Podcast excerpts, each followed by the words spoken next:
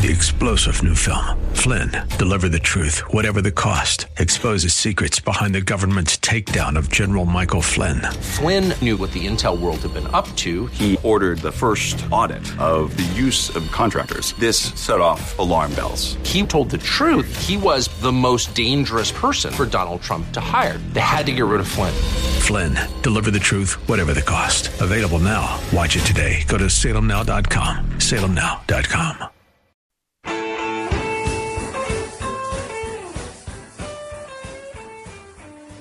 Money Monday on The Answer. Always good to catch up with Josh Pick. Saw him Friday, and he'll be back in studio on Friday for another edition of the Aptus Retirement Blueprint Radio Show. That airs Friday night at 7 and Saturday at noon. It re airs. You can join Josh and I, as you are right now, for the 1235 Money Monday segment. And Josh and the Aptus team offer you a free consultation to work toward your retirement. If you're nervous about the markets, the volatility out there, and you wonder what it means for your investments and growing your investments, that's what they specialize in at Aptus, financial independence later on in life. That free consultation has absolutely no obligation at all. So you can set it up by calling their office 614 917 1040, or you can make your appointment online. Their website is Aptus Wealth, A P T U S, aptuswealth.com.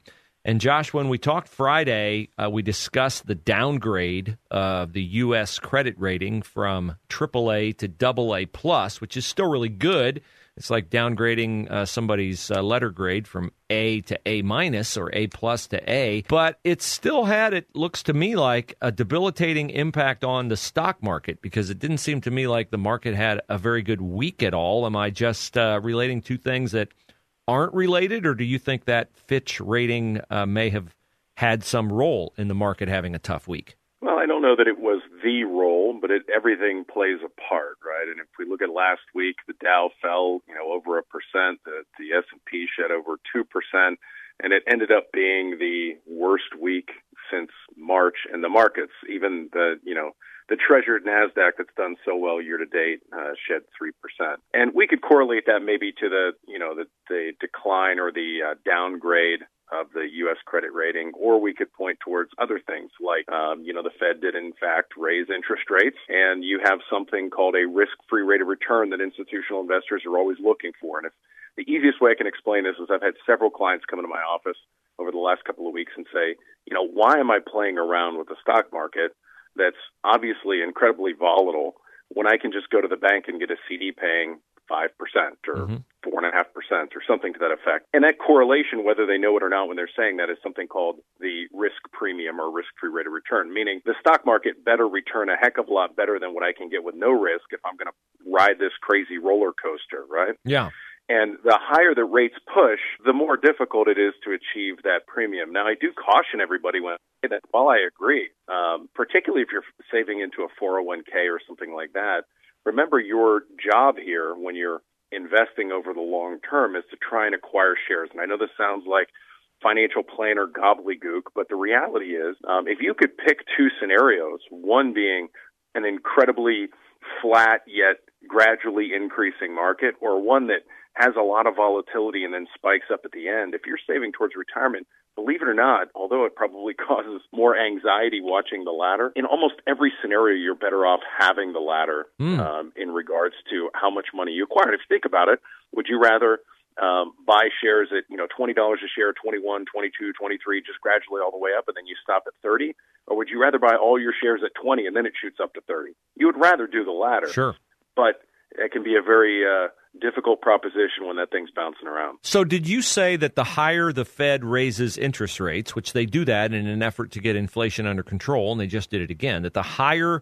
they raise interest rates, the uh, lower your uh, what do you say risk free rate of return is?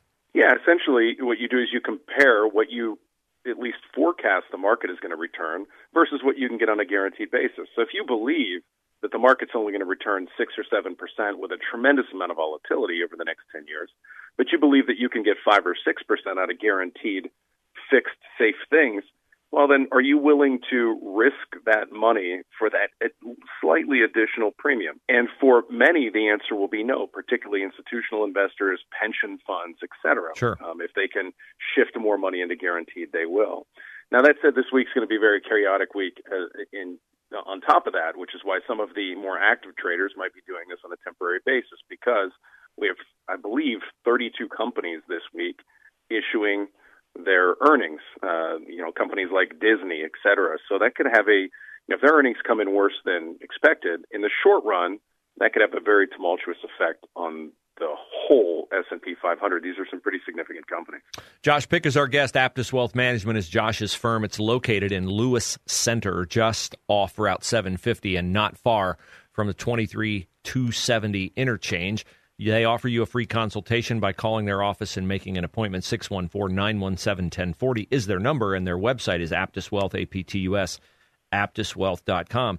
So when you were floating the fir- the term uh, risk-free rate of return, the first thing I anticipated was that this is going to be a really small return because I didn't expect you to say 5% because it seems to me like the only people who'd be really interested in that if you're building toward retirement would not be like an individual person unless that person is super super wealthy and they're really on the edge of retirement and they just want to bank their money and get, you know, a 2 or a 3% return. Is the reason why it's 5%, is that go back to that thing we've talked about on the Aptus Retirement Blueprint radio show a lot? That whole inverted yield curve where the shorter period of time you commit your money to somebody, the high, you're getting a higher return than if you commit it to them long term. Are those two tied together? Um, well, I don't know that they're directly tied together, but that's absolutely true. So if you look at things like uh, CDs, you know, you get a one year CD right now paying somewhere around 5%, either plus or minus a few.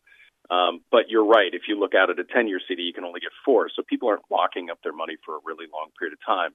But again, remember the people who are doing this that are saying, I'm shifting out of stocks into fixed, are typically active traders, large institutions who have a specific purpose in mind for the money.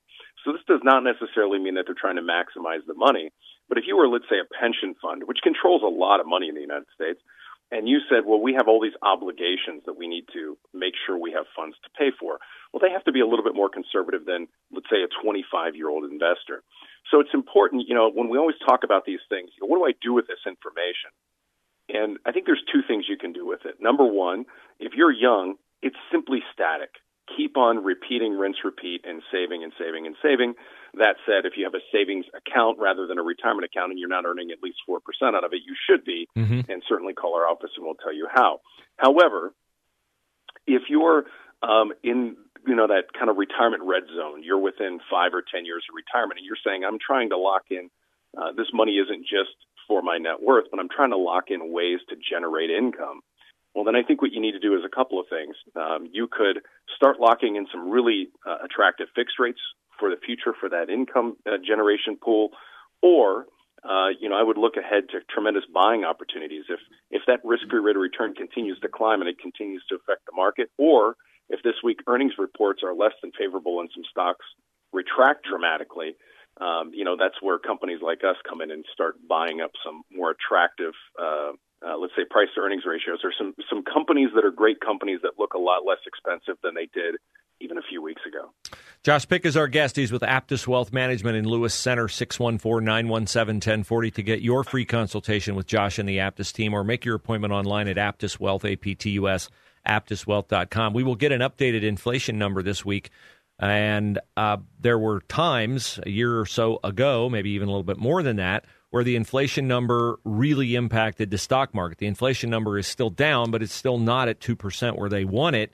Uh, would you expect the announcement of the inflation number this week to have uh, the same kind of impact on the market that perhaps that downgrade from Fitch did in the U.S.'s credit rating? Well, you know, we've been pretty aggressive about raising interest rates, and it seems that uh, that has had a positive impact on inflation, and inflation continues to climb down. If you remember, you know, not that long ago, Bruce, you and I were talking about uh, you know, is mid 9% inflation is a real number? Are we really sitting up in the teens? And now, just as of recently, we were talking about inflation, I believe, all the way down to 3.6%. So I think inflation will continue to uh, slowly climb down from here. And the Fed's been very hawkish about continuing to raise interest rates, which I think is more concerning than the more recent interest rate rise. And what, you know, the inflation number comes out at this time is obviously important.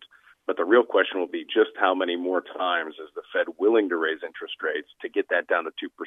Is that an idealistic number or is that a number that they're really, really shooting for? That could have a uh, much more tumultuous effect on the market if they continue to rise interest rates moving forward. Yeah, no doubt about it. Uh, catch Josh and I on the Aptus Retirement Blueprint Radio Show Friday night at 7 p.m. It replays Saturdays at noon and set up that free consultation with Josh and the Aptus teams. Very easy to do. 614 917 1040. Their web address is Aptus Wealth, A P T U S, aptuswealth.com, 614 917 1040. Josh, thanks for the time today. We'll see you on Friday in the studio. Thanks, Bruce. Always a pleasure.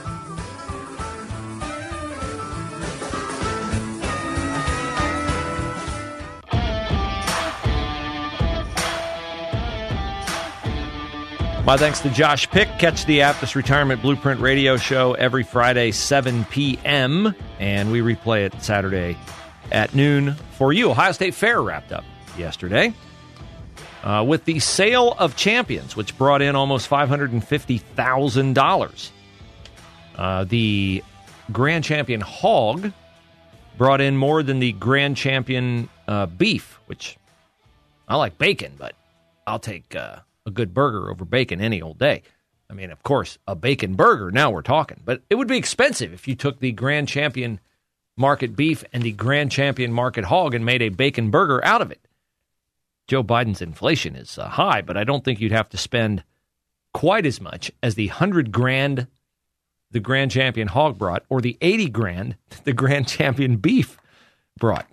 Uh, the Grand Champion Chickens, $40,000 uh, and turkey, forty-five thousand. So, if chickens have an inferiority complex compared to turkeys, uh, that didn't get any better, as the grand champion turkey brought five thousand more than the grand champion chickens. Uh, the market goat. Now, this one is a head scratcher for me.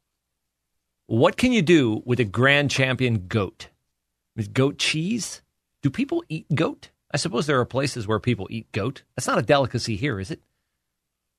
Uh, not on my menu, I will say that. And the Grand Champion Market lamb, which I don't know if I've ever had lamb chops. There are people who love them. Lamb chops from the Grand Champion Market lamb, that'll rock you $33,000. But good for the kids. Uh, we had uh, Bailey Amstutz from Union County. She had the Grand Champion Market lamb. Uh, Maria Henderson, Logan County, had the Grand Champion Turkey or Grand Champion Hog came from Allen County, and the grand champion uh, market beef uh, came from Holden Levan in Champaign County over by Urbana. So all those are in our listening area. So congratulations to all those kids. Now we also had the Ohio State graduation on Sunday, and there was uh, quite a heartwarming personal interest story there. A woman named Olivia Burnett gained her diploma. What is noteworthy about Olivia Burnett is that she was a student at Ohio State in 1973 and had to drop out because she had uh, some kind of a medical issue that required surgery. And then she took a job to provide for her family. Since then, she has had five children who gave her 22 grandchildren who, in like manner, gave her 22 great grandchildren. And she returned to Ohio State and obtained her degree, and she received it yesterday uh, in Child and Youth Studies from the College of Education and Human Ecology. I'm just going to say that I hope 80 year old Olivia Burnett, if she puts her degree in uh, Child and Youth Studies from the College of Education to work now, I hope she refers a lot more to what she would have learned as an Ohio State student in 1973 and not much at all to what she would have learned over the last few years when she completed her degree studies. But that is a neat story and uh, a testament to uh, stick to itiveness and uh, an awesome, awesome thing. So good for you, Olivia Burnett. Now, speaking of education, uh, last week I brought you the details of the deplorable academic record of students at LeBron James's I Promise School. You remember when the I Promise School opened, right? To much fanfare, LeBron showed up in a way too tight fitting suit that he could barely button. That's the style these days. And he talked about dreaming big and refusing to take no for an answer. Didn't talk much about studying hard. Didn't talk much about great disciplinary habits in academics, which might explain why not a single kid who graduated did so having reached proficiency in math, and very few of them did in English. And people have been puzzled. How could this school fail?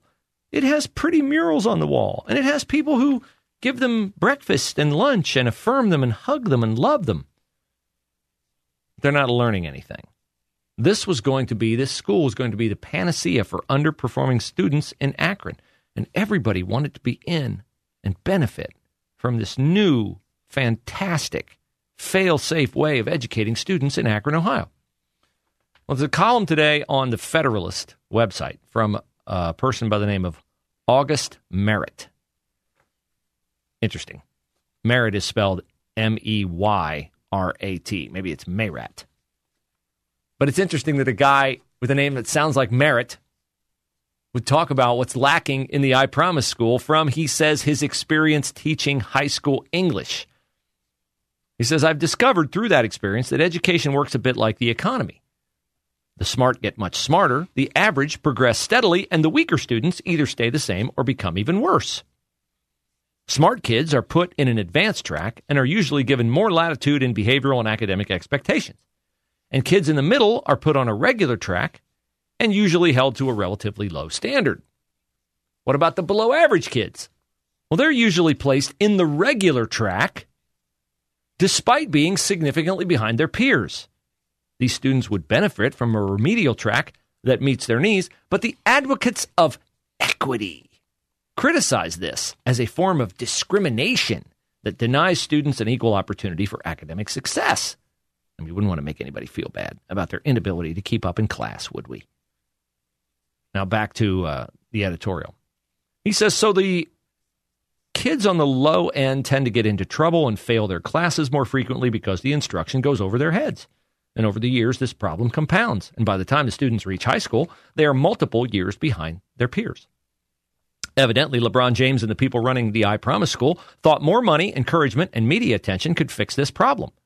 They assumed the leftist premise that low, low performing kids are the victims of systemic injustices and could easily succeed if those obstacles were removed. However, turns out this hardly moved the needle.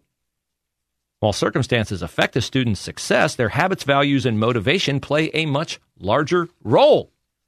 I promise, and the slew of charter schools like it demonstrate that there is no shortcut to fixing failure.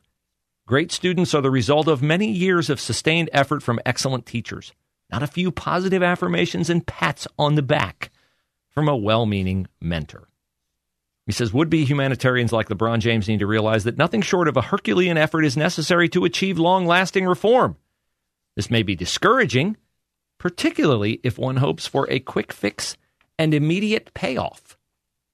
But it also suggests improvement is at least possible if teachers and students are willing to make the commitment. Yeah, LeBron James has visited the I Promise School on average twice a year. If you are counting on his looming presence over the school to guarantee the success of low performing students, and you are sorely mistaken. Because his level of detachment from the school sends a clear message that he's in it for the victory lap that he took when it started and the occasional updated, glowing news report, like the one we played for you five years after the school founded from NBC News. But until a month or so ago, nobody really dug into the numbers to find out that while the I Promise school looked a whole lot different cosmetically from other schools, academically, unfortunately, for those who attended, it looked far too much like all the others. Three star general Michael J. Flynn, head of the Pentagon Intelligence Agency, knew all the government's dirty secrets. He was one of the most respected generals in the military. Flynn knew what the intel world had been up to, he understood its funding. He ordered the first audit of the use of contractors. This set off alarm bells. The explosive new documentary, Flynn, Deliver the Truth, Whatever the Cost, uncovers the facts behind this scandal. Flynn told the truth. He was the most dangerous person for Donald Trump to hire. I find out the worst enemy that I'm going to face in my life is right here in America. They took my assessment and they wanted me to change it. And I was like, I'm not changing it. They had to get rid of Flynn. With in depth interviews, archival footage, and never before seen personal records of the man behind the headlines. I just felt like I was drowning. Flynn, deliver the truth, whatever the cost. Available now. Watch it today. Go to salemnow.com. Salemnow.com.